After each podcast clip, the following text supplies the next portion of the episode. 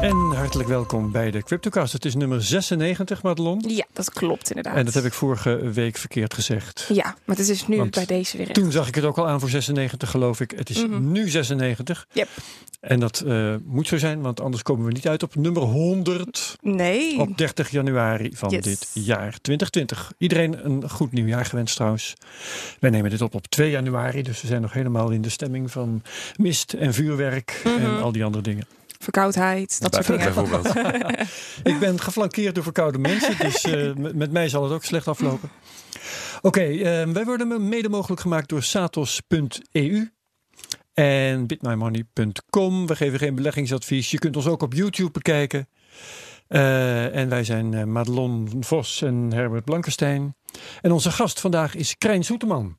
Goedemorgen, Hartelijk middag. is het. welkom. Dat Maakt niet uit, want wanneer mensen dit horen weten we niet. Het is nu toevallig middag. Dus we zeggen elkaar goedemiddag, vooruit maar. Eh Soeterman, Krijn Soeterman is eh, technologie- en wetenschapsjournalist.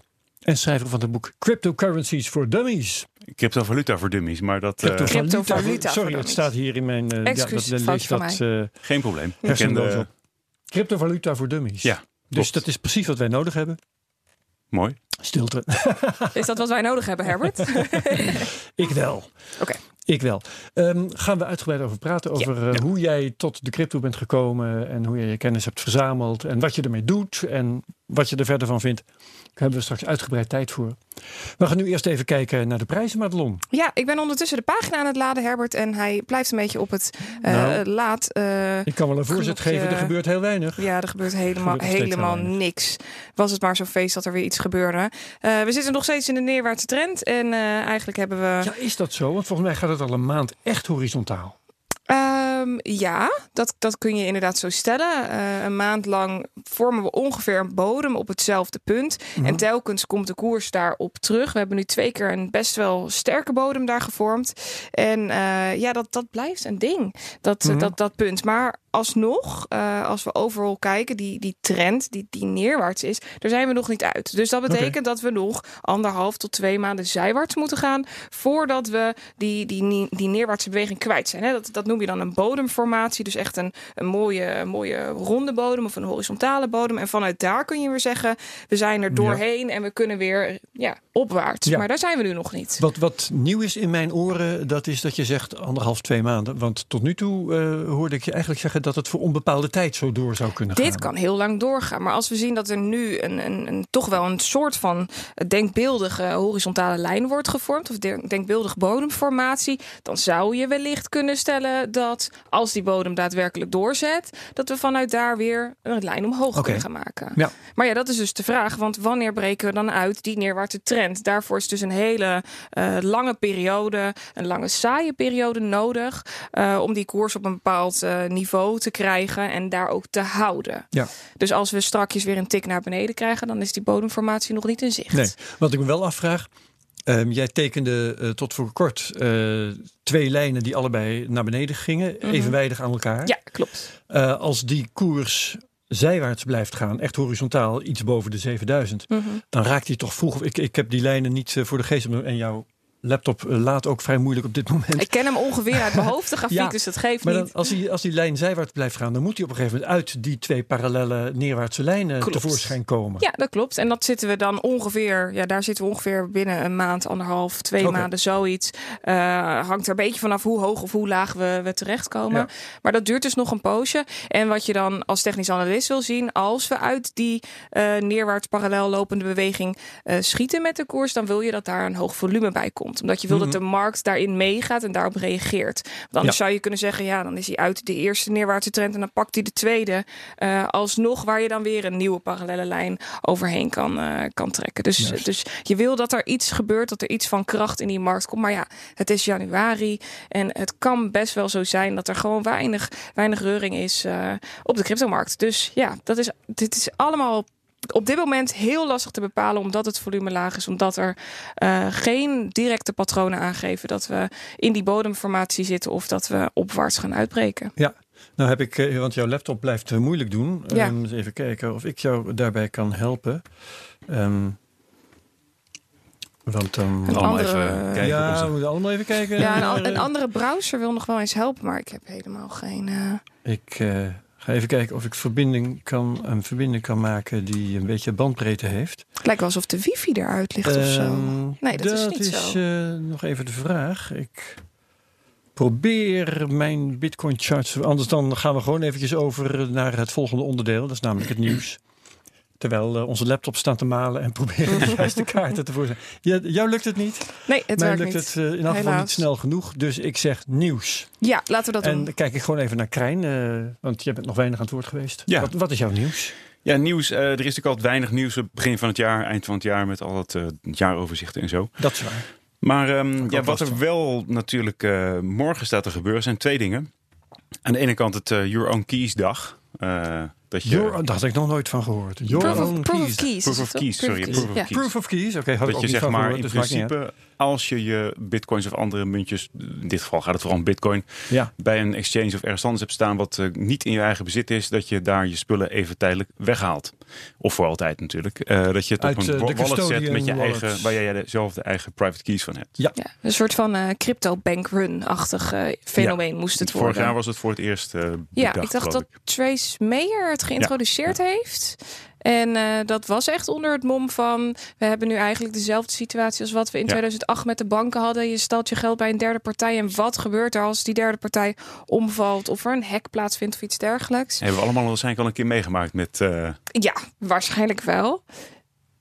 Intussen laat ik maar een grafiekje zien van 10 dagen van Bitstamp. Is dat, Ja, heb dat jij is- daar iets aan of niet? Ja, dat is heel erg zijwaarts. Ja, Dat is het nee, enige wat ik, wat hiervan kan zeggen. Ja, en- saai. eh, als je hier wat over wil zeggen, dan heb je toch wel echt een groter plaatje nodig. Waarbij je echt wel ehm, minstens een half jaar, misschien wel een jaar ehm, vooruit kijkt. Eh, achteruit kijkt toch? Eh, Eh, achteruit, ja. bedoel je, hoop ik. vooruitkijken. Dus dat- Nou, ik zou het... eh, Kom, kom Kijk, dat Hier hebben maar. we een half jaar. Ja, kijk. En dan zie je dus dat je een lijn eh, hier overheen kan tekenen zo. Ja. En dat- hier onderdoor kan Dus dan- tekenen. dan zijn we dus nog zitten we nu uit, ongeveer in het midden. Dus we zijn er echt nog, nog niet uit. zien. Ja, nee, oké. Goed. Helaas. Maar dat is eh, waarschijnlijk ook alles wat je er dan eh, van Ja, kunt zeggen. ja, ik kan niet in de toekomst kijken. Nee, he- nee. Helaas, het Nee. is niet anders. Groot gelijk. Oké, eh Krijn, eh, jij was bezig met de. Proof of wat was het? Proof of ja, Keys proof dag. of keys. Ja, dat is, dat is gewoon... eh, moet je maar eens op Twitter kijken. Bij veel mensen staat er... Hebben ze er een sleuteltje met een eh, eh, P of... En dan een sleuteltje, tekentje eh, achter hun naam gezet. Die mensen doen daar blijkbaar aan mee. En waarschijnlijk hebben die sowieso alles al in hun eigen bezit. Maar volgens mij is het interessanter dat morgen ook het plan was dat Ethereum 2.0 van start zou gaan. Ja, daar moet je ons wat meer over vertellen. Ethereum. Ja. Nou, ik moet zeggen dat ik eh, lastig vind, want ik kan er, ik kon er dus eigenlijk weinig echt nieuws over vinden, behalve van zeg maar in de maand december, begin december vooral. Eh, waar het om gaat is dat Ethereum 2.0 is, eh, is eigenlijk een, zou gevormd moeten worden door een hard fork, Mhm. ehm, die, die gedaan wordt naar aanleiding van een, van een snapshot van het hele Ethereum-netwerk op één moment.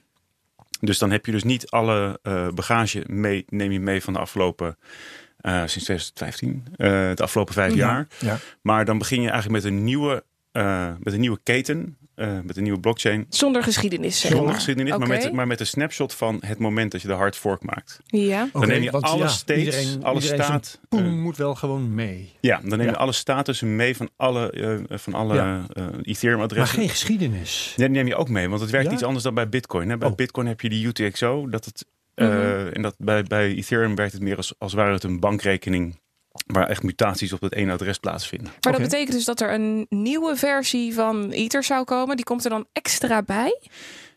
Dat Nee, is oude grote vraag. Ehm. In principe, die oude kan natuurlijk door blijven leven zolang er genoeg nodes blijven. Net als met Ether Classic, zeg Ja. maar. Klopt. Oké. Maar de afgelopen, eh, alle hard forks de afgelopen jaren met Ether waren eigenlijk altijd zo dat iedereen meeging met de nieuwe hard fork. Ja. Dus, maar het kan dus zijn dat er een, een, een Ethereum eh, Classic, Ethereum en een Ethereum 2 netwerk gaan ontstaan. Ehm, en Want, de- want de corresponderende hard fork van Ethereum Classic is er niet. die wel? bestaat nog steeds, maar die, Ja, oh, sorry, die, gaat, die gaat niet forken die gaat niet naar... forken. Nee, nee. Nee, precies. Dus dan, ja, dan, dan krijg je dus echt een groot verschil tussen Ethereum Classic en wat wij Ethereum noemen. Ja, want wat, wat er namelijk eigenlijk gedaan gaat worden, er wordt gewerkt naar een eh, proof of stake model. Eh, en er wordt gewerkt dat, ehm, dat, de- dat de blockchain van Ethereum op verschillende shards gaat draaien, als het ware. Ja, ik weet niet precies hoe ik het uit moet leggen. Shards Zo is, eh, simpel mogelijk, maar dat je eigenlijk gewoon bij wijze van spreken, je, doet, je voert iets uit en dat heeft een ander stukje van die blockchain nodig, maar niet alle nodes hebben alle onderdelen meer nodig. Oké, Die wordt als het ware een beetje verdeeld. Dat is nieuw voor mij, maar dat zal Oké. wel mee liggen. Maar goed, dat... ehm, ja, het- het- En het proof of stake verhaal, dat is best wel een big thing geweest de afgelopen Ja. eh, decennia, of deze decennia, afgelopen maanden. Ja. Zo. ik moet ook eerlijk zeggen dat, dat ik niet helemaal dagen. weet hoe, hoe, hoe dat nu ervoor staat. Eh, er is natuurlijk altijd heel veel discussie geweest of proof of stake wel veilig genoeg is, nog wel Precies. eerlijk genoeg is, al dat Ja. soort dingen. Eh, maar ik geloof wel dat er uiteindelijk nu echt een, een pad naar ingezet wordt. Maar goed, Goed. hoe lang dat gaat duren? De vorige eh, de keer dat er naar proof of stake gegaan zou worden, is ook wel twee jaar geleden, geloof ik. Mhm. Ja. Dus Ehm, maar in ieder geval, dat is dus... ehm, Morgen? Als, as we speak is dat 3 morgen. januari, Dat is dus ja. 3 januari. Eh, Dat betekent dat mensen die het later horen, die kunnen dan gaan kijken hoe het afgelopen is. Ja. En anders doen wij dat gewoon volgende week. Yes. Want uh, dus wel even een ding. Mhm, Ja. Zeker. Madelon. Eh, Herbert, zou jij misschien eerst jouw nieuws willen vertellen? Want het, mijn nieuws Ja, slaat- sluit daar volgens mij Oh, best dat wel zou op aan. Ja, nou ik ehm, heb vorige week met Boris eh, ben ik al begonnen over mijn eh, bestand van voorspellingen dat ik aan, aan het aanleggen ben. Er zijn Mhm. trouwens ook weer een paar nieuwe bij, zal ik zo zeggen. Ehm, maar ehm, de reden om er nu op terug te komen is natuurlijk dat we de jaarwisseling hebben gehad. Dus allerlei voorspellingen kunnen we nu gewoon checken. En dan heb ik dus ehm, eens even kijken. Tommy Lee had er een paar. Tommy Lee is de man van Fundstrat. Die heeft op, in, op 18 juni heeft hij voorspeld dat de bitcoin eind 2019 op 40.000 dollar zou staan. Hij heeft eh, op 16 augustus voorspeld dat de bitcoin op dezelfde datum op 20.000 dollar zou staan. Oké. Zijn dus allebei niet uitgekomen. Waarschijnlijk heeft hij op 30 december wel voorspeld dat de bitcoin op 7000 dollar zou staan. Maar toen was dat niet zo moeilijk meer. Eh, dan heb ik plan B, die nog een keer gezegd heeft, namelijk op 25 november, dat het hem niet zou verbazen. Die woorden gebruikte hij ook. Als de bitcoin op 31 december niet op eh 10.000. Het zou hem niet verbazen als de bitcoin op 10.000 dollar zou staan. Mhm. Oh, Met de jaarwisseling. Nou, dat is natuurlijk ook niet uitgekomen. Het zijn wel allemaal hoge voorspellingen. Niemand zegt Nou, hij gaat naar, naar, naar nul of naar duizend. Eh, dat eh, klopt aan de ene kant. En dat is mij ook opgevallen. Dat bijna eh, alle mensen die in de bitcoin-wereld zitten, die voorspellen hoge koersen. ja, die preken natuurlijk dat ook is- voor eigen parochie. Het is vaak, in mijn ogen in ieder geval, de wens die de vader is van Ja. de gedachte natuurlijk. Mhm. Maar nou heb ik nog een documentje gevonden met Bitcoin Price Predictions. Waar eh, Sam Doctor, die ik hier ook bij had staan, op, eh, die op 10 mei 2018 voorspelde dat de Bitcoin eergisteren op 36.000 dollar zou staan. Mhm. Maar daar vind ik ook, Ronnie Moas trouwens, die eh, voorspelde 28.000 dollar in 2019. Er is hier gewoon een hele website voor, zie ik nu. Ja, dit is, dit is gewoon één document. Je kunt Oh, verschillende pagina's vinden, verschillende artikelen Mhm. met verzamelde voorspellingen. Dus Ja. je kunt eh, je hart ophalen wat dat betreft.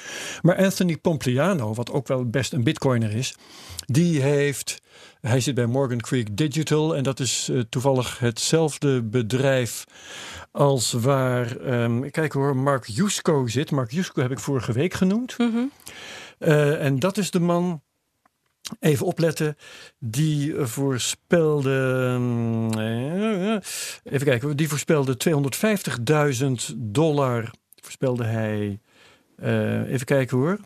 Eind 20, of, eh, in december voorspelde hij 250.000 dollar in 2025. Ja. Terwijl die eh, half 2018 heeft voorspeld 200.000 dollar eh 31, 12, 22. Nou, dat is nog relatief in lijn op zich. Eh, dat is in lijn, behalve dat zijn voorspellingen steeds omlaag gaan. Want even kijken. Maar ze komen ook dichterbij in de tijd, toch? Nee, even kijken. Als ik kijk naar zijn voorspelling van april 2018, toen voorspelde hij een half miljoen dollar in 2024. Ja. Ehm, en in december voorspelde hij 400.000 dollar in 2030. Mhm. Dus in december voorspelde hij een lager bedrag op een later tijdstip. Oké. Ja, dus eh, dat is het patroon wat je, wat je meer ziet. Hij voorspelde in april 200.000 dollar in 2022. Omdat waarschijnlijk die koers al lager is, Ja. voorspellen ze ook lager. en in ja. december voorspelde hij 250.000 dollar in 2025. Dus ook daar een lager bedrag. Heb je enig idee waar dit op gebaseerd is? Nee, dat, dat zijn allemaal natte vinger eh, voorspellingen natuurlijk. Alleen John McAfee die voorspelt eh, een miljoen eind dit jaar. op basis van modellen. Die is hij nu heel onthult. stil de afgelopen Hij tijd. wordt steeds stiller overigens. over dit onderwerp. Maar hij is, Ja, hij is ja. luidruchtig genoeg, want hij is presidentskandidaat. Mhm. Maar hij is stil over dit onderwerp. Ja, ja Maar als goed, ik. Anthony Pompliano, daar ik naartoe. Oh ja, ja. Want die heeft voorspeld: de Bitcoin might go as low as 3000 dollar. Um, after which he believes it will continue to increase after 2019. Dus hij en ook Arthur Hayes, de CEO van crypto derivatives exchange BitMEX, Mhm. die voorspellen lagere bedragen. Ook eh, Hayes voorspelt low as 3k and will be bearish through the entire 2019. Heeft hij dus eh, aan het begin van 2019 voorspeld. Dus ja, die zitten natuurlijk ook verkeerd. Maar aan de lage kant. Maar je moet die lage voorspellingen moet je wel met een kaarsje zoeken. Mhm. Nou goed, dus een hele rits voorspellingen voor eind 2019 die eh, niet uit zijn gekomen. En dan zit ik nog te kijken naar voorspellingen voor 2020. En die zitten natuurlijk allemaal aan voor het eind van 2020. Want de meeste mensen voorspellen iets voor aan het eind van een jaar. Of in elk geval dat iets in een bepaald jaar gehaald zal worden. Dus dat kan je pas checken aan het eind van het jaar. Behalve dat ik nog een voorspelling heb van Tommy Lee. eh, waarom weet ik niet. Maar 21, sorry, 31 maart 2020. 91.000 dollar. Zei hij in maart 2018. Dus die gaan we ook nog even checken straks. Ehm, maar inderdaad, allemaal hele hoge bedragen waarvan je nu denkt, waar halen ze het in godsnaam vandaan? Mhm. Dat zijn de voorspellingen. En dan hou ik er voorlopig mijn mond over. Als, ik, eh, als ik daar eh, wat op mag aansluiten, ik wil graag ook een voorspelling doen. Ja. En eh, nou ja, als jullie me een beetje kennen, weten jullie dat ik eigenlijk helemaal niks heb met voorspellingen. Ja, het is allemaal natte vingerwerk. En het bekijken van de koers heeft niks te maken in mijn ogen met het doen van voorspellingen, maar met inspelen op situaties die plaats kunnen vinden. Ja. Ehm, daarom hou ik het ook even niet bij koersen, maar wil ik wat anders benoemen. Het viel me namelijk op afgelopen week dat er ineens heel veel gesproken werd over de central bank digital currency.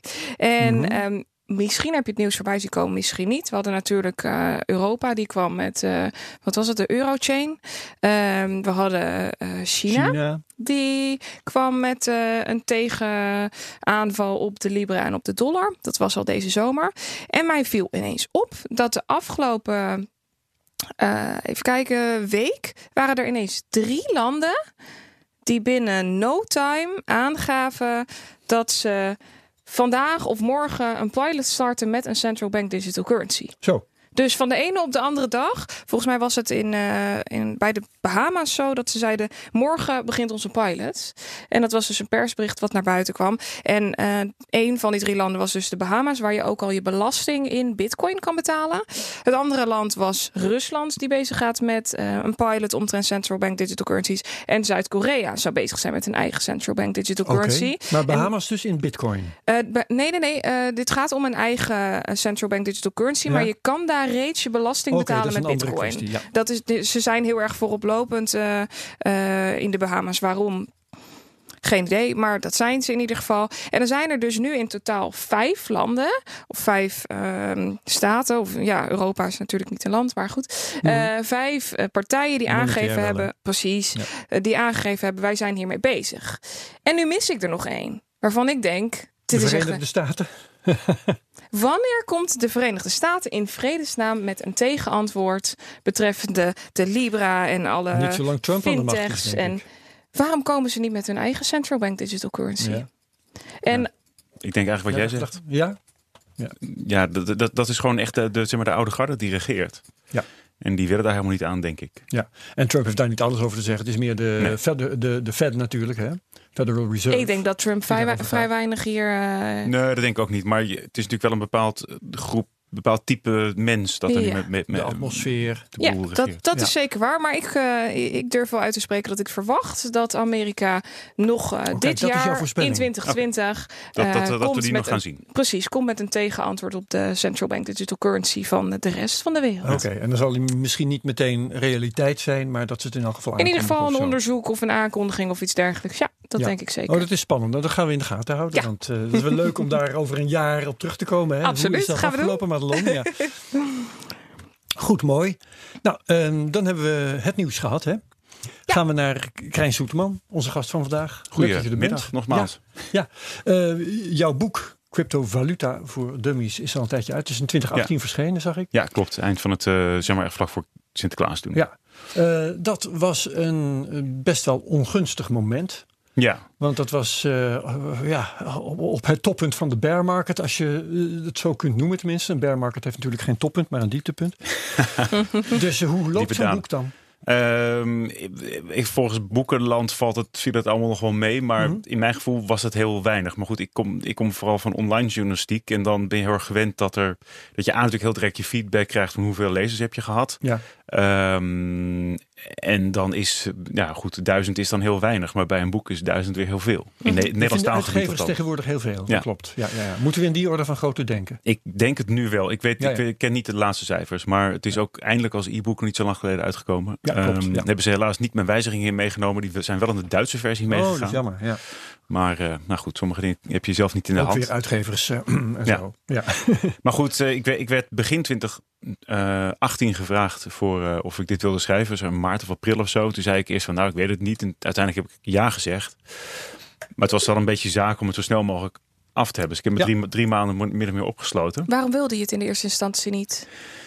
Ja, een boek schrijven, dat klinkt best wel. Ik vond het best wel groot klinken. Ik bedoel, uh, je bent gewend, uh, in mijn geval, zeg maar, een grote stukken, dat is misschien een keer 4.000, 5.000 woorden, maar dat is het dan ook wel. Mm -hmm. En ik had ooit een scriptie geschreven duizend jaar geleden en dat was toen best een worsteling. Maar ja. goed, inmiddels heb je toch wel wat Zacht meer uitgedrukt.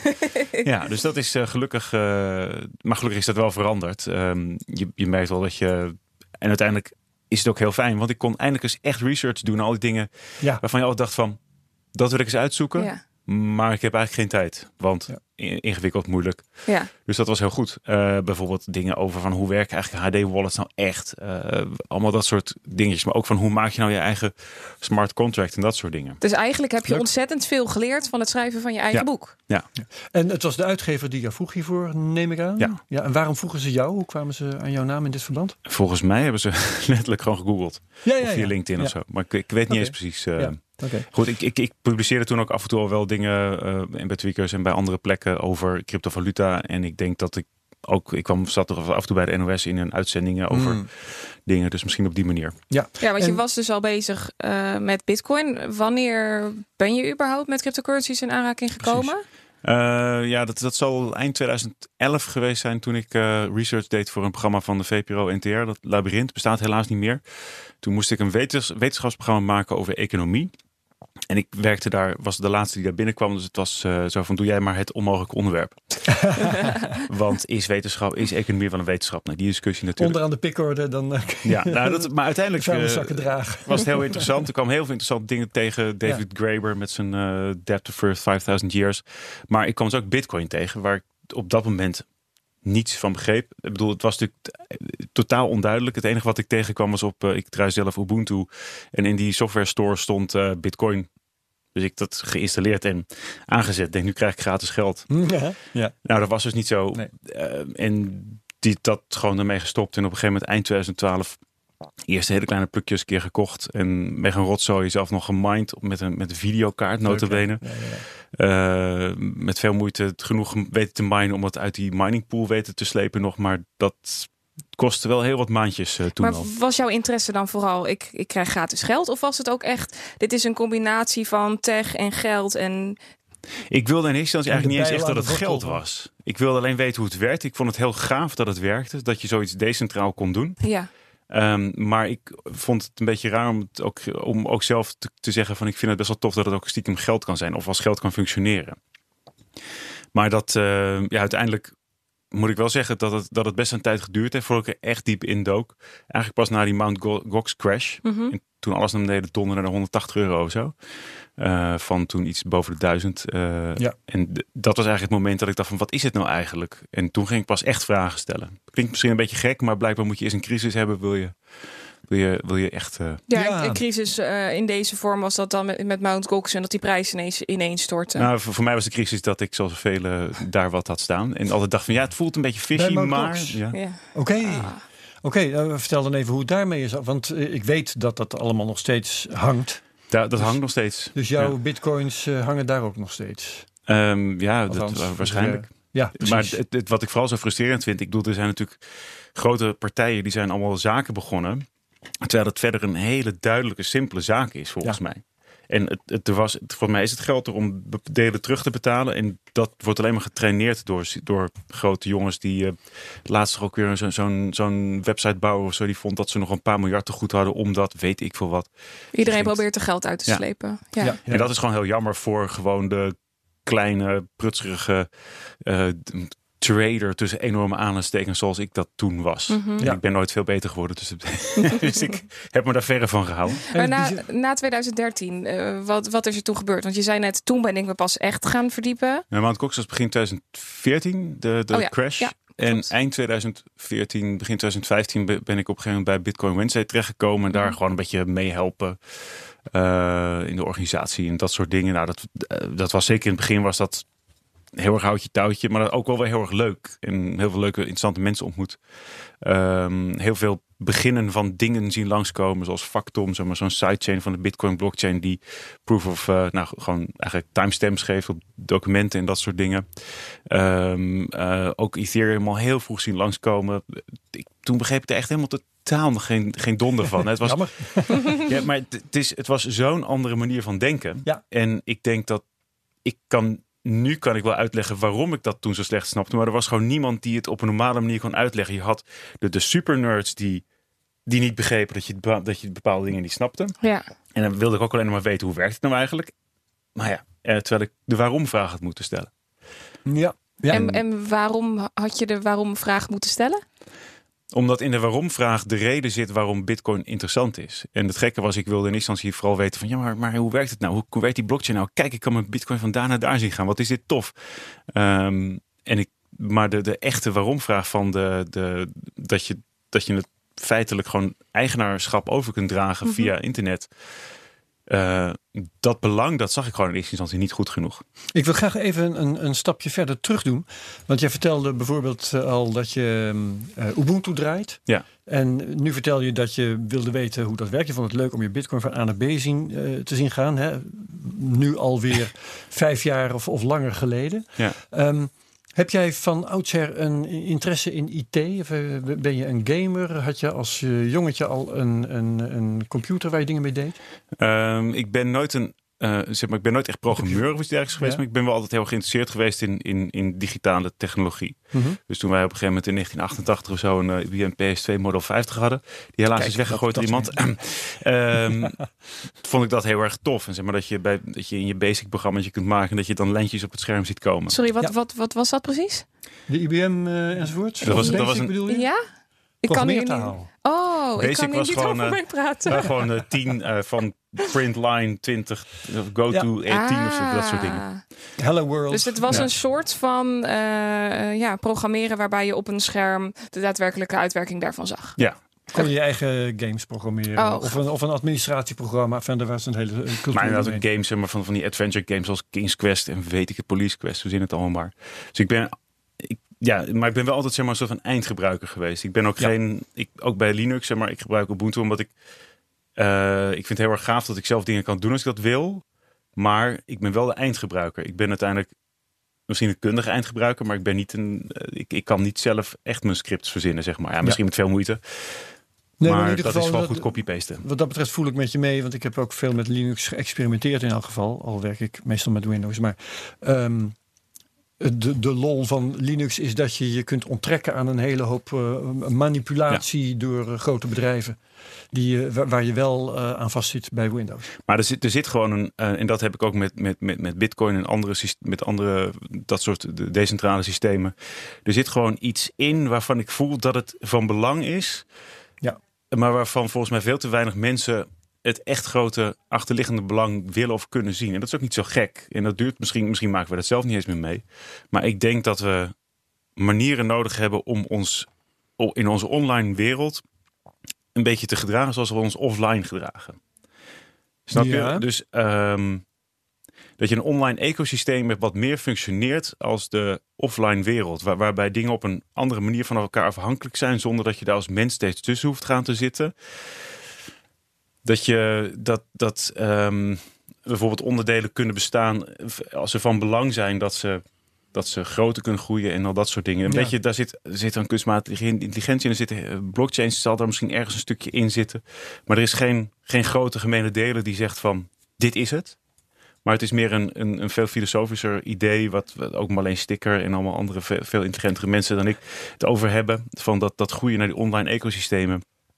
Eh, dat die ook daadwerkelijk voor ons ehm, niet alleen maar surveillance dingen zijn, maar dat ze ook daadwerkelijk Ja. van nut zijn. Nee, goed, dat, dat er ehm, gemeenschappelijk terrein is, om Ja. maar zo te zeggen. Dat is dan in feite. En, en dat is dan meteen ook. eh, de- die sp- sprong naar Bitcoin is dan heel makkelijk gemaakt, Mhm. omdat dat open source is en Ja. grassroots en nog veel meer van die mooie Engelse termen. Ehm, geldt dat niet eh, afkomstig is van een overheid of, of van een commercieel bedrijf, zoals eh, nou ja, hypotheken van banken afkomen en zo. Ja. Maar ja, dus niet alleen geld, wat je net ook al zei. Het gaat veel dieper dan, Ja. dan alleen geld. Het, het gehele ecosysteem Ja. kan online over de kop. En hierdoor. als je dan teruggaat naar dat boek schrijven, eh, als je dan je eerste smart contractjes maakt, die dan weliswaar heel veel mensen zijn dan tegenwoordig tegen Ethereum of tegen dat soort eh, smart contract systemen, of wat we misschien beter persistent script zouden kunnen noemen, volgens, die- volgens eh, Vitalik eh, een paar jaar geleden. Ehm, ja, dat, eh, dat opent dan gewoon heel veel mogelijkheden die er voorheen niet waren. En dan kunnen mensen Ja. wel zeggen, dat kun je beter centraal oplossen. En die veiligheid die kun je net zo goed met één eh, pingback naar een blockchain doen en al dat soort dingen. Dat is ja en nee. Dat, het, het is niet zo zwart-wit, denk ik. En daar, daar zit nu, heb ik heel het gevoel dat iedereen Ja. boos is op die ICO's. En heel vaak terecht natuurlijk. Doel je nu op de Bitcoin maximalisten? Eh, oh, dat op ja, Bitcoin maximalisme zou je daarbij in kunnen voeren natuurlijk. Ik, vind, ik denk dat het jammer is. Ik bedoel, ik ben, als het gaat om, om de financiële kant, denk ik dat Bitcoin op dit moment de meest interessante, stabiele en krachtigste munt daarin is. Maar er zijn, we ook, er zijn heel veel spin-offs die best heel interessant kunnen zijn. En Mhm. je kunt heel erg boos gaan doen en alles gaan afschrijven. Maar ik denk dat er. Ik denk ook dat misschien, omdat het wel. Het ging direct om echt geld, hè? Dat is iets heel anders dan, dan eh, als je gewoon maar iets in elkaar flanst en, ehm, Ja. en mensen die kijken ernaar. Maar ja, mensen raken die dingen kwijt. En, Wat me intrigeert, je zei als je dan je eerste smart contract maakt, maar wat deed jouw eerste smart contract? dat was een eigen token. Een eigen token. Maar dat was zo ontzettend makkelijk om in elkaar te flansen. En Ja. kijk, als je, je- je- bedoel, dan had ik, ik had interessante dingen bij elkaar kunnen op copy-pasten. Dat je, eh, wat we dus nu, ik weet, in Amsterdam zit ik bij een groep. Nou, zitten bij een groep is een beetje een groot woord, maar hebben we een, een clubje dat heet Blokdam. Mhm. Daar zitten een aantal mensen in die ook wel hier geweest zijn het afgelopen jaar. Ehm, en wij zitten dan één keer per week bij de beurs van Berlage. En we, we hebben een, eh, een, een, een governance systeem maar dat, met een eigen token. Maar dat was eerst alleen maar op, het, op een testnet van Ethereum. En dat was best grappig. Maar daar Maar- heb je niks aan. Een testnet token is niks waard. Nee. Dus nu hebben we een nieuwe eh, token gemaakt. eh, die draait op, op Ethereum. En die kunnen we aansturen. Dus aanhalingstekens via, eh, via het Aragon-netwerk. En daarmee kunnen we gewoon eigenlijk governance beslissingen maken voor binnen onze groep. Maar daar hebben we wel allemaal 50 euro in gestopt. En Ah ja. daar kun je bijvoorbeeld de kerstborrel van betaald. Weet je, dat soort kleine dingetjes. Maar dat is vooral experimenteren. Wat kan er nou eigenlijk met dit soort online systemen? Terwijl er natuurlijk eind 2017, begin 2018 was alles fantastisch en alles was wereldveroverend en al dat soort dingen. Maar daar, daar komt verandering niet vandaan. Nee. Verandering, je moet er eerst ingroeien en begrijpen hoe het zit. En dan komt er misschien, zeg maar, die zogenaamde wereldwijde Ja. verandering. Nee, maar wat jij zegt, hè, dat je aanvankelijk dingen doet waarvan mensen zeggen: "Nou, is dat nou handig? Dat, dat herken ik heel erg, omdat in, in de beginfase van het web in 1994, 95 was er ook van alles online waarvan je dacht: waarom doen ze dat niet gewoon op papier? Dat is veel handiger. Ja, ja. Maar ja, goed. Hè, als je verder vooruit kijkt, is natuurlijk heel belangrijk dat je eerst met dat soort dingen oefent. En, Ja. eh, en even een encyclopedie in elkaar flanst, eh, die misschien heel slecht werkt. Maar dan kun je nog wel zeggen: kijk, dit kan ook online. Online. En dan ja. komen de echt handige varianten met hyperlinks en zo. Die komen we later zelf, vanzelf wel. Dat, dat soort dingen kwam ik inderdaad ook tegen. Ik ben op Ja. begin 2017 of 18 bij, bij een eh, grote conferentie geweest in Parijs, de Ethereum Community Conference. Ja. Ehm, en daar liepen dus, daar was je dus als je 40 plus was, was je dus oud. Mhm. Want die hele Ethereum groep was veel jonger dan die hele Bitcoin groep. Veel meer van Zo, eh, go, dat- go fast, break, break things. Ehm, en die waren he- helemaal niet bezig met dat financiële aspect. En ik heb ook Ja. altijd gedacht bij Ethereum van... waarom is die token zoveel geld waard? Het is een token die sowieso oneindig gemined wordt. Tenminste, dat is de, tot nog toe zo. Mhm. En je, het mag wel iets van waarde hebben, maar het is, een, het is voor mijn gevoel iets anders dan Bitcoin. Het is meer een launching platform dan een, uh, dan een betaalmiddel. Ja, of weet je, en dat, dat is inderdaad zo'n groot verschil. En wat ik daar zag aan, aan ideeën, bijvoorbeeld op een gegeven moment zegt zei iemand iets en zegt ja, maar dat is gewoon een bibliotheek, dat bestaat al. Maar goed, dan iemand heeft het vanuit een, vanuit een technisch oogpunt bedacht, zonder daarbij bedacht te hebben dat het gewoon een bibliotheek is. Ja. En dat is heel, ik vond het heel boeiend uh, om al die jonge mensen bij elkaar te zien met zoveel rare ideeën. En dan kunnen we allemaal zeggen dat het allemaal stom is, maar ik denk dat dat heel boeiend en belangrijk is. Ja, en um, wat mij opviel in je boek was dat je een uh, hele, uh, hele bos altcoins echt vrij nauwkeurig hebt bekeken. Je, je zet die op een rijtje en je pakt van allemaal een, x aantal eigenschappen. Je legt echt uit waarin ze van elkaar verschillen. Ja. Tron en Cardano en EOS en noem ze allemaal maar op. Um, zitten er daar nou bij waarvan je denkt van die zijn speciaal interessant? Hoe, hoe ben jij met die altcoins verder in de weer? Ik, ik vind dat sowieso van het toen best al wel ingewikkeld, omdat ik denk dat ze heel vaak hetzelfde probleem proberen op te lossen. Maar ik denk dat dat misschien ook wel het belangrijke is. Ik bedoel, de, uh, een van de bekendere op dit moment is Stellar, die, die probeert. Ja. Um, en dat zeker in samenwerking met IBM gewoon heel veel dingen op te lossen, dus aanstekens met snel betalingsverkeer. En dat hebben ze ook ja. um, geprobeerd te pushen met die, um, uh, met hoe heet het ook weer? Die, die airdrop. Met die airdrops via, hoe heet het ook weer? Keybase. Keybase. Keybase. Ja. Um, ja, nou dat ging dus ergens een keertje een beetje mis. Ja. maar daarmee, het idee was, het toen idee sprak ik iemand in, in, Zuid, in Zuid-Amerika, sorry, Zuid-Afrika. Die zei, ja, maar ik gebruik het dus nu al wel om mensen kleine bedragen over te maken. Ja. Oh ja. Dus het is helemaal niet zo relevant wat iets nou is. Als het gewoon op dat moment de juiste oplossing is, dan is het gewoon praktisch voor mensen. Ja, mhm. en het is heel handig dat er heel veel van die varianten zijn op hetzelfde thema. Want dan is er vast eentje die daar op een gegeven moment met kop en schouders ja. bovenuit steekt. Kijk, omdat en natuurlijk handig is. Mijn, mijn, mijn, grootste liefde is uiteindelijk op dit moment Bitcoin in die zin. Mm Dus natuurlijk probeer je dan Lightning te pushen. Ja. Maar dat heeft nog best wel wat haken en ogen voor veel mensen. Wel steeds minder. En ik, maar het is toch minder overzichtelijk vaak. En jij schetst het verschil tussen de Bitcoin community en uh, de Ethereum community. Leeftijd en move fast and break things en zo. Um, heb je je nog ook nog kunnen verdiepen in de communities rond andere coins? Ja, je had natuurlijk in, in Amsterdam best een grote Bitcoin Cash community. En ik wil niet dat. Ik vond dat persoonlijk een hele vervelende en onprettige situatie op een gegeven moment. Dat, er, dat mensen die ik best hoog heb zitten, dat die allemaal zo ontzettend chagrijnig tegen elkaar gingen doen. Want ik denk, alles mag wat mij betreft. Je bedoelt Bitcoin versus Bitcoin Cash. Ja, het werd een hele emotionele discussie op een gegeven moment, waar echt de, de emoties heel erg hoog opliepen. Ja.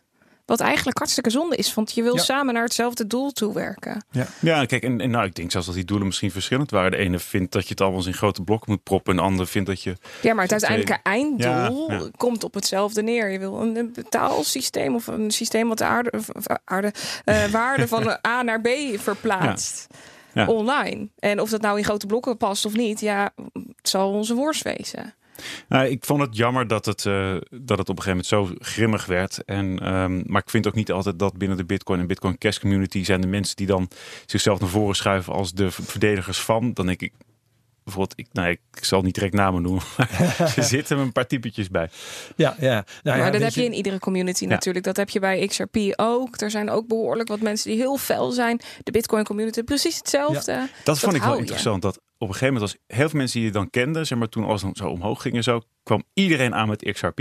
Mm En dat ik dat vond ik al heel verbazingwekkend. Dat was echt een groep die totaal niks begreep van, van cryptovaluta. En, en daar totaal in meeging in die marketingmachine. Ik vond het wel heel boeiend. Maar goed, dat is. Uh, ja, nog steeds. Ja, ja, dat is waar. Oké. Okay.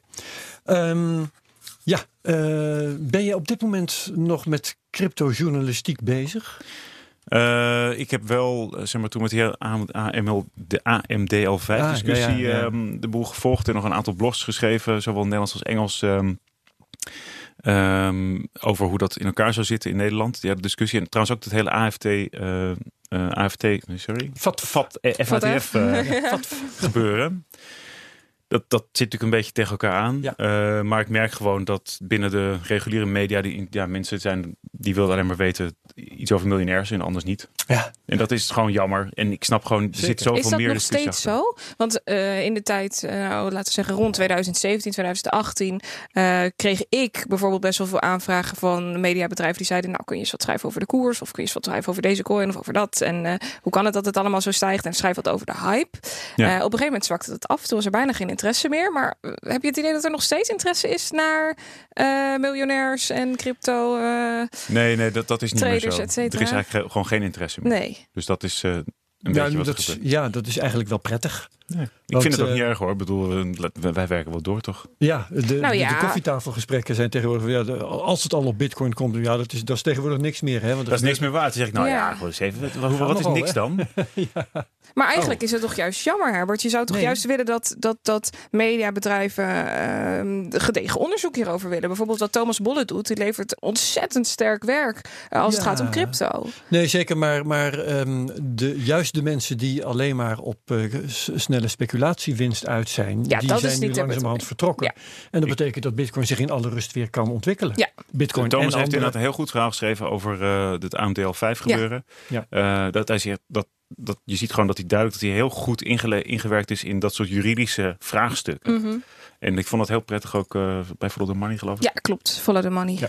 Ja, en want het, het is gewoon natuurlijk een, een absurd en eh, het is gewoon een heel lastig verhaal. En uiteindelijk ehm, komt het er natuurlijk op neer dat ehm, ja, er wordt gewoon gezocht naar hoe kunnen we iets handhaven. Maar volgens mij zijn alle handvatten al lang aanwezig. En nu is, is er iets nieuws geïmplementeerd. Ja. Wat alleen maar banken eigenlijk kunnen be- betalen. Die hebben het al. Dus je krijgt een hele rare tweedeling. En sowieso het onbegrip over hoe al dat soort online systemen werken vanuit, vanuit, het, vanuit onze volksvertegenwoordiging vind ik best wel dramatisch. Ik bedoel, je weet, Ja.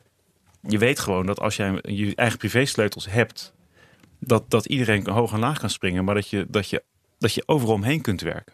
En dan gaat het natuurlijk nu hier om de on- en off-ramps, dus gewoon de, eh, de brokers en De of je toegangspoorten, de zeg maar. toegangspoorten. Maar dat, dat gaat het probleem over het witwassen of eh, niet, niet oplossen. Want het bestaat al eeuwen en het gaat nooit weg. Dus ik denk dat, ik denk dat er, er wordt gewoon met een hele wel. grote. Ja, ga- sorry, ga verder. Oh, maar er wordt gewoon met een hele grote stok geslagen. En, dat, en of, of er iets geraakt wordt, maakt eigenlijk niet zoveel uit. Als er maar weer ergens wordt laten zien dat we er iets aan doen. Maar is het niet zo dat dit vanuit hogeraf eh bepaald wordt? Dat er gewoon Europese wetgeving is en dat Nederland zich daar maar gewoon aan moet, Ja, eh, op moet zich houden? is die, die AMLD5 is natuurlijk Europese wetgeving. Mhm. eh, maar dat is een minimale wetgeving, of nee, minimale eis. Dus je moet ja. dat, de richtlijn. En dan mag je als land zelf bepalen wat je ermee doet. Ja, want Duitsland implementeert het bijvoorbeeld heel anders. Die doet Ja. er veel meer eh layback in ten opzichte van wat Nederland doet. Nederland is heel streng. Ja, en dat heeft het, Nederland is volgens mij dit jaar ook die FETF-voorzitter, toch? Of wordt dat dit jaar? Er was iets mee. En we, dus wij moesten ook nog eens een keer ons beste beentje voorzetten overal. Eh, ja, het is, het is angstwetgeving. Dat, dat is een beetje. Nou, dat is eh, Simon Lelyveld, die hier diverse keren schreef, Ja. die zegt dat in feite ook. Hè. Er eh, wordt nu getoond dat we met alles wat we hebben, die, eh, dat, dat witwassen de kop in willen drukken. Ja, mag dan alles kosten, maakt niet uit. collateral damage krijg je daar als het om innovatie gaat bijvoorbeeld. En dat is gewoon super jammer. En uiteindelijk staat er wel iets in die Nederlandse wetgeving over van ehm, ehm, als je klein bent in een heel klein gebiedje, dan hoef je dat niet aan te vragen. Bijvoorbeeld, je doet het alleen op stadsniveau, bijvoorbeeld zo'n stadjespas eh, zo. wat in Groningen gedaan is, bij Oh, wijze van ja. spreken. Dan hoeft het weer niet, want dan, eh, dan ben je contained, om het zo Mhm. maar te zeggen. Maar, Maar, als je een broker bent, dan wel. Ja. En dat is, en ik begrijp, en eh, het is, weet je, volgens mij is er al lang wetgeving dat er zo, boven zoveel duizend euro moet iets gemeld worden. Volgens mij houden al die Ja. bedrijven in Nederland zich daar al aan zonder dat ze dat eigenlijk moesten. Dus ik snap eigenlijk het probleem niet. Ja, en je kunt je ook afvragen trouwens, ik weet niet of daar gegevens over zijn, eh, of, het, of het probleem wel meer aanwezig is in de cryptowereld dan in de gewone bankenwereld. Want daar is natuurlijk ook meer dan genoeg aan de hand. Daar is heel wat wit gewassen volgens mij. eh. Ja, ja, ja. En, en trouwens, banken krijgen daar ook fikse boetes voor. Dus Ja. de handhaving is daar natuurlijk wel aanwezig. Maar ehm, of, het, of het zo nodig is om de crypto zo het vuur aan de schenen te leggen, dat, dat vraag ik me af. Maar goed, dat is mijn. Ja, het is, eh, het is, dit is spijtig dat ik hoop dat het eh, ergens nog een, misschien toch nog met een kleine sisser afloopt of dat er iets.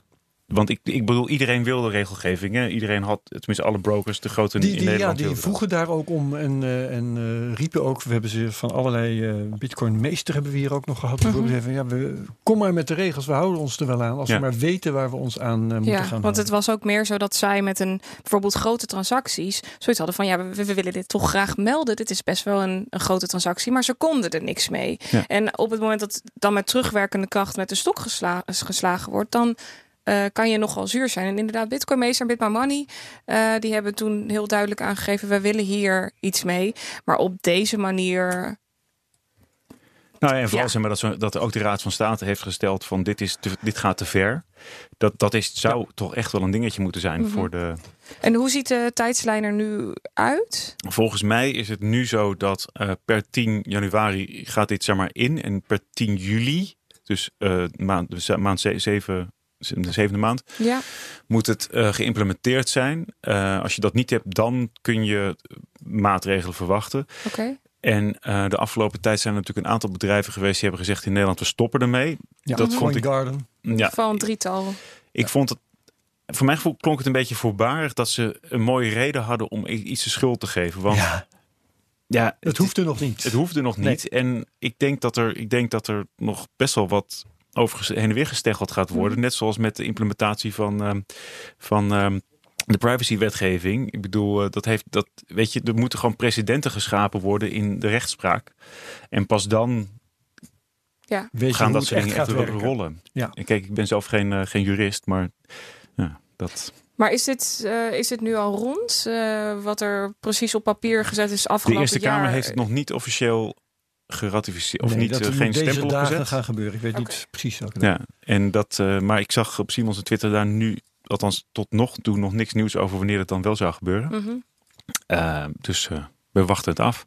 Ja.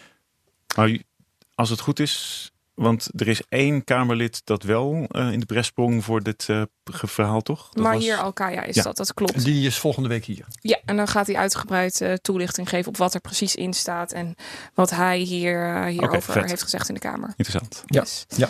Ik was nog even benieuwd naar uh, waar je momenteel uh, ontzettend druk mee bent uh, in, op, op crypto vlak. Uh, op crypto vlak um, niet zo heel veel als in, ja, ik volg het gewoon. Um, mm. Maar ik moet ook zeggen, het, het, het, is wel een soort van prettige rust nu. -hmm. uh, er wordt ontzettend veel interessants ontwikkeld en ik vind zelf Lightning super vet. Uh, ik word daar heel blij van, ook omdat het eigenlijk allemaal steeds beter werkt. Mm -hmm. Het antwoord dat je nu aan het geven bent, uh, betreft dat je, je uh, dat is niet mijn journalistieke werk. werk? Nee, privé. Nee, dat, is, nou, dat is mijn privé interesse. En ja. kijk, als ik er interessante dingen over tegenkom, dan tip ik wel eens mensen her en der. Maar ik zit zelf niet meer aan de kant waar je snel over dit soort dingen zou berichten. Okay, um, ja. Dan ben je op een gegeven moment gewoon een beetje, ben je een beetje uitgerold. Ja. Althans ik. Oké, okay, dus, dus je bent er maar privé nog wel mee bezig. Ja. ja. En ik wil eigenlijk me meer bezighouden met uh, samenleving en dus ook de sociale vraagstukken en privacyvraagstukken en al dat soort dingen waar natuurlijk uh, waar uiteindelijk wel de noodzaak van bepaalde cryptovaluta en andere zijsporen heel belangrijk bij kan zijn. En hoe zou je dat precies voor je zien? Uh, dat is een wat langer lopend traject. Um, ik heb een aantal grote opdrachten de deur uitgegooid, omdat ik gewoon me daar echt op wil kunnen focussen en dat gewoon weer goed wil kunnen gaan uitwerken. Mm -hmm. uh, een beetje een soort van boekproject, maar dan zonder boek. Of misschien wel met een boek, dat weet je niet. Um, maar ook zonder dat je er geld mee verdient. Nou, daar moet uiteindelijk wel geld mee verdiend worden. Voor zeggen, want. Uh, maar hoe dat. Moet, uh, dat zijn ook allemaal dingen die moet je gewoon gaan, uh, gaan uitzoeken. Ja, ja. En, maar wat ben je dan concreet van plan? Kun je daar. Nou, concreet gaat het, gaat het bij mij in instantie van de, je, zeg maar de stad uh, en de mobiliteit in de stad. En dat betekent dus dat gaat van hoe loop je ergens naartoe, maar hoe is je communicatie met, met je gemeente of al dat soort dingen. Ja. Dat is natuurlijk enorm breed. Mm -hmm. uh, het komt vooral voort uit een fascinatie met hoe mensen zich door een stad heen bewegen. Ik, uh, ik denk bijvoorbeeld dat de auto geen plaats meer heeft in de huidige stad, in de stad van de toekomst. Goeie gedachte. Um, ja. En ik Ook denk niet dat in de er... vorm van een Uber-netwerk of iets dergelijks? Nee, totaal niet. Mm -hmm. En dat is de, ik denk dat het gewoon heel raar is om iets wat ver, en vrij veel ruimte inneemt. Zeker in onze oude middeleeuwse binnenstadjes, steden, steden hier in Europa. Om Ja. dat um, zoveel plek in te laten nemen. Dus gewoon fietsen, uh, openbaar vervoer, uh, weet ik veel, uh, segways, Maar als je nou-. Maar als je nu besluit dat je net al die andere systeempjes de stad inlaat. Dan wordt het een zootje. Dan, wordt het, dan, gaat, dan, dan krijg je misschien nog een grotere chaos. Ik Ja. zie het totaal niet voor me zonder auto, als ik heel eerlijk ben. Nou ja, dat hangt er een beetje vanaf. Ja, het is ook niet zeg maar dat ik zeg van nu zeg je moet de auto eruit gooien. Ja. Maar het is juist van hoe kun je, maar misschien heb ik het helemaal mis. En misschien ehm, moet je wel een heel ander systeem verzinnen. Ik denk dat je eh, toekomstgerichte ideeën moet gaan maken. Ja. En verhalen moet gaan bedenken. Over bijvoorbeeld van wat als. En ja, hoe, uiteindelijk wordt de nodig. auto er waarschijnlijk uitgewerkt. En hoe los je dat dan op? Dat is dan waar je naar kijkt. Ja, of misschien wordt de auto niet uitgewerkt. Misschien uh, wordt de mensen wel uitgewerkt. Weet je, je weet het niet precies. Um, en misschien hangt het ook vanaf waar je in een stad leeft. Doel, we kunnen zoveel meer dingen microniveau managen tegenwoordig. Ja. Mhm. Waarom zou je niet gewoon heel specifiek zeggen, nou in het centrum heeft het allemaal geen zin meer, maar daarbuiten kun je zo aankomen en daarbuiten dan gaat alles zelfrijdend. Ja. Of bijvoorbeeld uh, dat met die auto's moet inderdaad maar eens afgelopen zijn. Dat, daar kan ik me helemaal in vinden trouwens. um, maar wat voor uitzonderingen ga je dan maken? Hè? Dan denk ik bijvoorbeeld aan bevoorrading en, uh, en dat Want bijvoorbeeld nu zeggen mensen van... Uh, misschien inderdaad bussen, dat, wat ook motorvoertuigen zijn, maar oké, die vanwege openbaar vervoer hebben die dan een aparte status. Ja, maar uh, ik denk dat daar, daarin zit natuurlijk ook van. Um, wat, wat draag jij bij aan de samenleving? Uh, bijvoorbeeld als jij fietst, krijg je daar misschien wel uh, geld voor toe. En als je een auto rijdt, krijg je misschien, misschien geld betalen. En dat soort systemen ja. kun je veel beter Oké, en, en nou wordt het helderder, want nou kan ik me voorstellen dat daar crypto en bijvoorbeeld smart contracts een rol bij gaan spelen. Ja, alleen ik, ik denk niet dat het smart contracts zijn op de manier zoals ze zijn begonnen met Ethereum uh, vijf jaar geleden maar misschien op een heel andere manier. En uiteindelijk denk ik dat, dat, we, eh, dat de crypto community ook heel druk bezig is al de afgelopen tijd met steeds breder te kijken. En um, die implementaties ook te veranderen en zo. Mhm. Ik weet niet precies hoe jullie daar tegenaan kijken, maar... Ik vind het een ontzettend filosofisch vraagstuk waar ik eigenlijk nog helemaal niet een beeld bij heb gevormd. Maar jij wel iets meer dan ik, Herbert, of niet? Nou ja, je hoort al, het, het spreekt mij aan en ik kom gelijk op, op ideeën. Dus ik vind het wel, vind het wel interessant. Dus ik, ik ben dan vooral uh, geïnteresseerd in of jij daar nu al een, bijvoorbeeld een bedrijfsmatige vorm voor hebt. Of jij dit uh, zit uit te denken met de bedoeling daarover te publiceren. Of juist uh, om daar een onderneming van te maken en op een heel andere manier je geld te gaan verdienen ik zie mezelf niet heel erg uh, als een fantastisch ondernemer. Mm -hmm. um, ik, wil dat, ik wil dat volgen en ik wil, er, ik wil erover berichten. En ik zou dat misschien ja. zelfs wel op een, uh, misschien op een andere manier willen doen dan wat je normaal binnen de journalistiek doet. Misschien meer, uh, dus niet activistisch journalistiek, maar meer um, een soort van participerend. Of zo. Ik weet niet precies helemaal hoe je dat moet in gaan ja, delen. Je kunt natuurlijk zoveel toffere dingen doen tegenwoordig. Wij maken nu een podcast en we hoeven er verder niet te druk om te maken of we het juiste uurtje passen in, nee. met een reclame hier en daar tussendoor. Mm -hmm. Precies. Dus uh, ik denk dat daar, daar zitten natuurlijk traditionele vormen ja, in zitten. Bloggen, maar... sociale media, zo zijn natuurlijk allerlei kanalen die je daarvoor kunt gebruiken. Of misschien dat je echt gewoon gaat besluiten dat je, dat je via YouTube echt een kanaal daarover doet. Ja, maar zoek je ook um, samenwerking met uh, mensen die uh, gelijkgestemd zijn of uh, in de cryptowereld zitten of juist in de ruimtelijke ordeningwereld. Ik, ik, moet wel zeggen, ik moet wel zeggen dat ik wel veel ideeën komen hier vanuit ook vanuit wat in Groningen dan jaarlijks gebeurt. Afgelopen paar jaar die grote hackathon die tegenwoordig Odyssey heet, maar ooit oh, als blockchain begon. Ja, dat is natuurlijk daar zit wel een, daar zit wel een hele grote inspiratiebron in. Ja. Um, want dat is eigenlijk steeds constant het stapje verder denken. Um, en ik zie ook wel in Noord-Nederland, ook omdat het misschien net even wat kleiner is dan hier in het Westen, dat er iets meer ruimte is voor het experimenteren met dit soort dingen kan ik me goed voorstellen. Ja. Dat je niet meteen Amsterdam bij de kop moet nemen, maar uh, een, een, wat kleiner doel ja, uh, de, de, Het grappige is dat uh, juist ook in die kleine plaatsen in het noorden, die toen heel rijk waren, daar begon men ook met elektriciteitsaansluitingen, wateraansluitingen en gasaansluitingen. Ja. En inmiddels dat zijn we, moeten we misschien naar meer lokaal geregisseerde systemen. Ja, misschien juist wel een, een of ander heel buiten is. Wat mij toevallig nou te binnen schiet, slaat misschien nergens op Giethoorn. Weet je wel? Ja, maar er komen een hoop Chinezen misschien. Maar, nou, dat, nee, maar ju juist omdat het vervoer daar heel anders in elkaar zit uh, met, ja. uh, via het water. Misschien zou het zich daar ik zou niet weten waarom, maar misschien zou het zich daar toevallig net wel heel goed voor lenen. Ja, ik, en ik, ik denk dat je, uh, als je met dat soort ideeën bezig gaat, ik bedoel, dat moet zich allemaal gewoon gaan vormen. En ik, wat ik net al zei, van ik gaf nu even als voorzetje bijvoorbeeld uh, auto eruit. Maar ik denk dat je moet gaan praten met mensen die dat hier daadwerkelijk lang onderzoek naar doen. Want er wordt veel onderzoek naar gedaan. Mm -hmm. ja, Alleen dat Zeker. kom je niet snel tegen in de media. Je komt het vooral tegen op het moment dat het eigenlijk al te laat is. En iedereen boos is omdat er ergens een parkeerplaats weg moet. Of juist een... En uh, dat lijkt me gewoon heel interessant research. Ja. Dus dat heeft wel wat minder met crypto te maken. Maar het komt wel vanuit het idee van uh, vrijheid. Vrijheid om te mogen kiezen. Um, dus nou, inderdaad, wat, ook met zo'n besturingssysteem, al dat soort dingen. Um, vrijheid van, van je privacy. Hoe kunnen we zelf gaan zien wat, wat wel of niet met jouw data gebeurt? Om, um, ja, ik denk dat er heel veel kanten aan zitten. Nou, inderdaad, en, en open source, uh, ja. en grassroots en dergelijke, dat soort dingen komen dan ja. uh, ook naar boven. Ja. Ehm, Ik ben door mijn Oké. vragen heen, Herbert. Ik, weet niet of, of jij heen. nog vragen Ja. hebt. nee, ik vind het, eh, vond het leuk om met je te praten, Krijn. Ja, zeker. Dankjewel. Ehm, hoe, ga je, hoe ga je hier nu, gaan we, gaan we hiervan horen? Of ga je gewoon eh, dit eh, ontwikkelen, uitdenken ehm, tot, tot, het, tot het rijp is? Eh, ik, dat is een, dat- moet je het in de open source gedachte gewoon eigenlijk allemaal opengooien en gaan, samen, en gaan samenwerken via een GitHub pagina. Daar heb ik wel eens over nagedacht. Dat zou een aardig idee zijn. Dat is een van de media natuurlijk. Ik zei sociale media en dergelijke. Maar, eh, Maar dat is wel iets wat ik nooit gedaan heb. En dat Oh ja. is wel, daarbij zou je eigenlijk al moeten samenwerken met, met mensen die misschien toch wat meer programmeurs zijn of ontwikkelaars zijn die daar meer kennis van hebben. Ik Ja, heb eens ja. geprobeerd, maar dat. En jij noemde ehm, de Odyssey, hè, dat voorheen dus de blockchain hackathon was. Ja. Eh, eh, daar heb je niet al contacten op gedaan met wie je samenwerkt al?